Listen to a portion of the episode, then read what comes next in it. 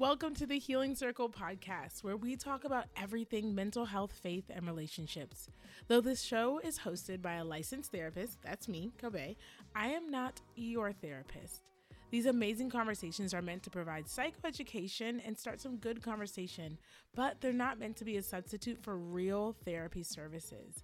We're excited to learn, grow, and talk with you guys. So let's jump into today's episode.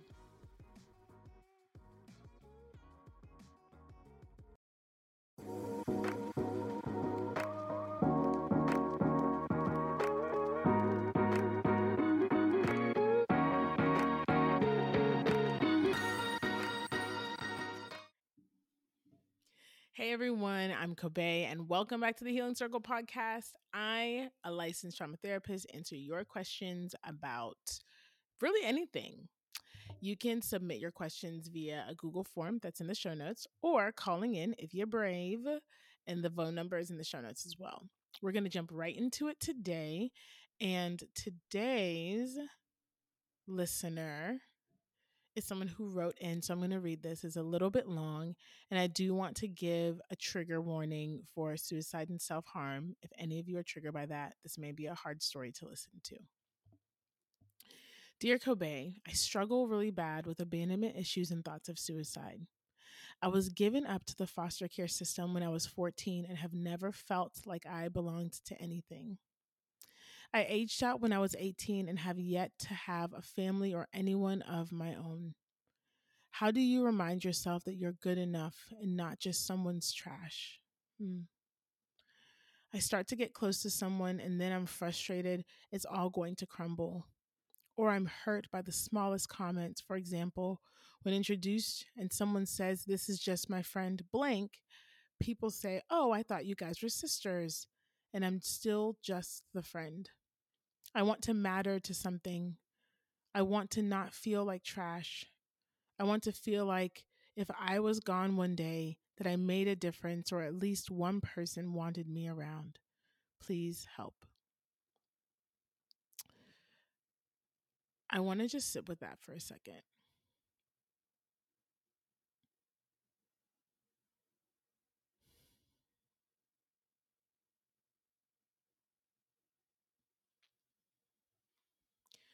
When I got that um that submission it was a reminder to me that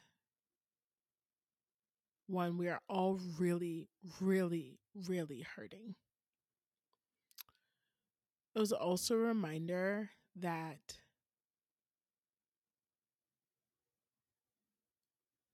to be honest, I don't think we all have the answers. I thought to myself, like, okay, Kobe, what are you gonna say? What are you gonna say? What's your answer? I don't I don't have an answer. I don't I there are no words that can that can take away the weight of such loneliness and abandonment and pain and hurt. And so, what I can say is that you're seen here, even though we don't know who you are. You're seen and your story is seen. And I, and I know many other listeners, hurt for and with you for those of you who don't know, um, I had my own suicide attempt in 2013. That was long before I was a therapist and long before I even knew I was going to be in this field. And I think that sometimes we miss how weary people get before they decide to make that decision. We often conflate being sad with suicidality. Like, oh, they're really, really sad. They might do something. I actually think the number one sign of suicide is exhaustion, is saying, I am so, so tired. I want to say to anyone who's listening, if you are thinking about hurting yourself, harming yourself, taking your life, that there are resources in the show note right now that you can go to, you can scroll to and click to.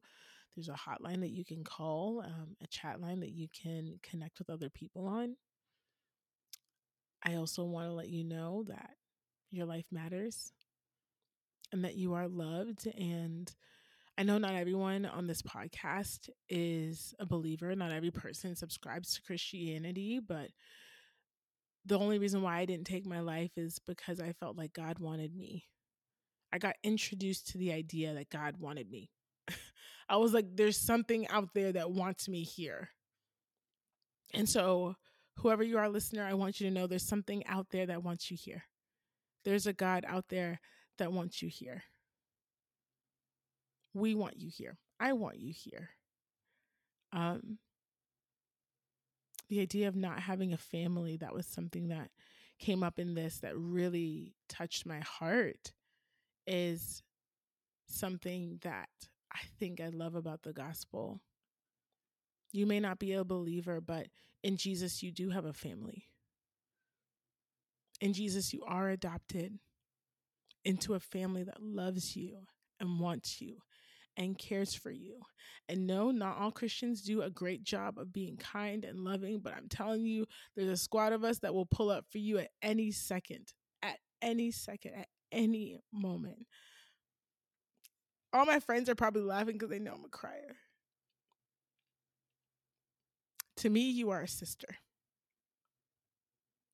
To me, you are a sister. So you have a sister in me.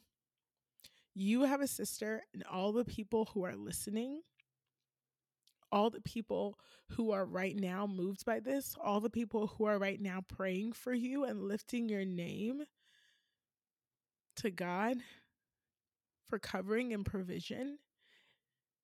If you don't have resources for counseling and you want to reach out, please let me know. I will find you resources. I will find you resources because your life matters. Your life matters. And if you are gone, the world would notice, even if you don't feel like it because I promise your vulnerability of being able to write out those words is touching someone who feels the exact same way, someone who's been in foster care, someone who's been through the system and hasn't been adopted, someone who doesn't have a family, someone who wonders if their life matters and didn't have the ability, the strength to, to speak up and say something about it. You are speaking up for hundreds and thousands of people who don't have the language and so your vulnerability is already made uh, a stamp on this world. Your vulnerability is already made a stamp on this world.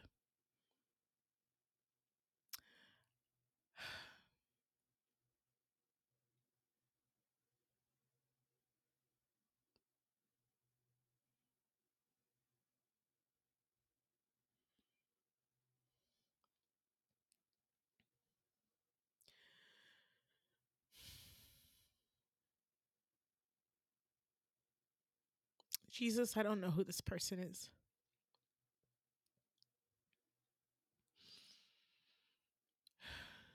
But you know.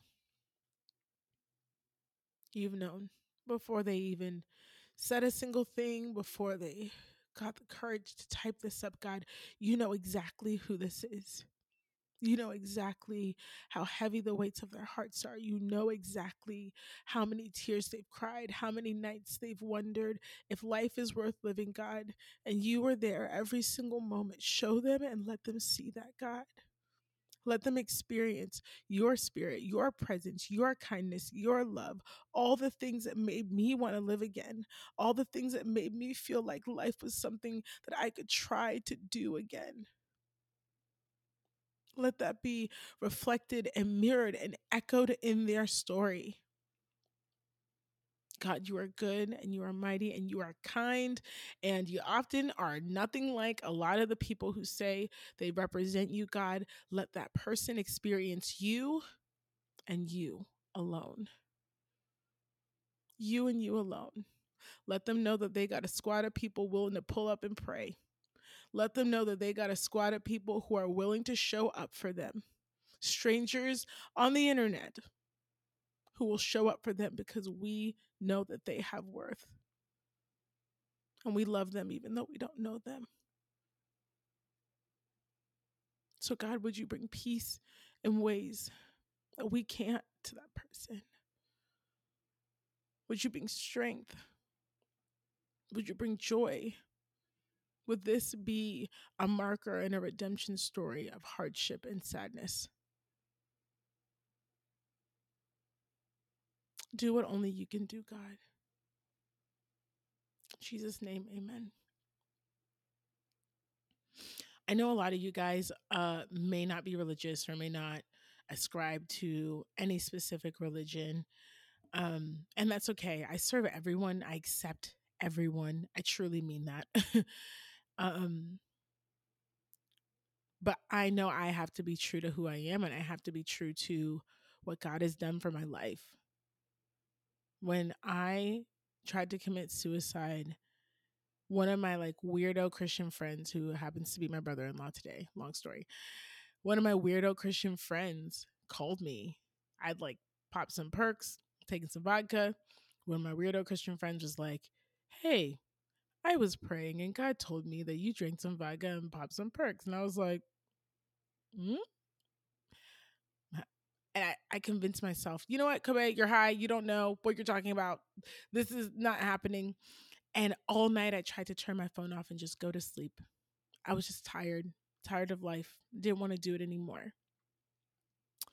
And that person kept texting me and I didn't really know what I believed about certain things and I didn't really like agree with all the Christian views of all the people around me, but I did know that there was a God who was bigger than me, who saw me. That's what I knew and that's what I said yes to.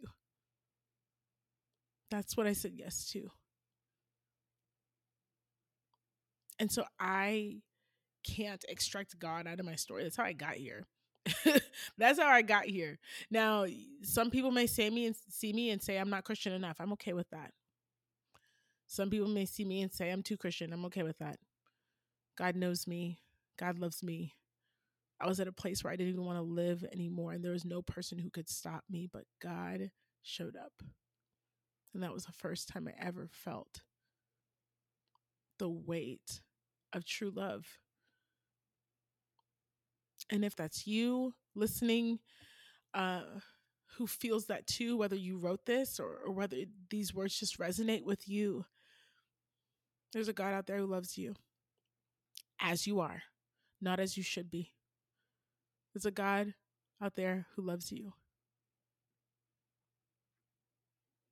Whether you believe in the God that I believe in or not, it is pretty key. There are lots of studies that show it's pretty key for us to have something to hope in for our mental health. Because when we have nothing to hope in, that's when we're hopeless. Whatever you hope in, my desire for you is that it gives you enough hope that you want to keep living. Because not only should you just not hurt yourself or, or not leave, we want you here you deserve to live. You deserve to be loved. so, thank you guys for listening in today. Thank you for whoever wrote this. Thank you guys for just accepting me and seeing me as I am and all the the the nuances of of what I bring to this table and to this podcast. So, I want to say this. I still got to do something that I'm loving because I want to make sure that we remember that we can laugh and cry together. We can celebrate and we can mourn together. And I want to make sure that this podcast podcast is the place for that. The tongue, guys, why is it tied up? Why is it tied up? Okay, things I am loving. you know what? I'm loving the internet. I know that sounds off, but things like this and my Instagram where I feel like I've been become like a lot more connected to people, I'm realizing how many people are longing for like real connection. I'm realizing that. And how it feels like real connection can't happen over the internet or over sound waves on podcasts, but it really can. It can happen. And I'm loving the way that I feel connected to you guys. So, if you want to connect to me, follow me on Instagram. That's at Kobe Campbell underscore. That'll be in the show notes and I will talk to you guys later. Don't forget to check the show notes for resources if you're struggling with your mental and emotional health. I'll also be sure to put some links to some affordable mental health resources. Also, if you need a resource, I may, by the time this came out, have already done my intensive. If I have, another one's coming. Make sure to keep your eyes peeled. Join the email list so you can know and get the resources and we can connect even further. You guys, I love you until the circle comes back around. Bye, guys.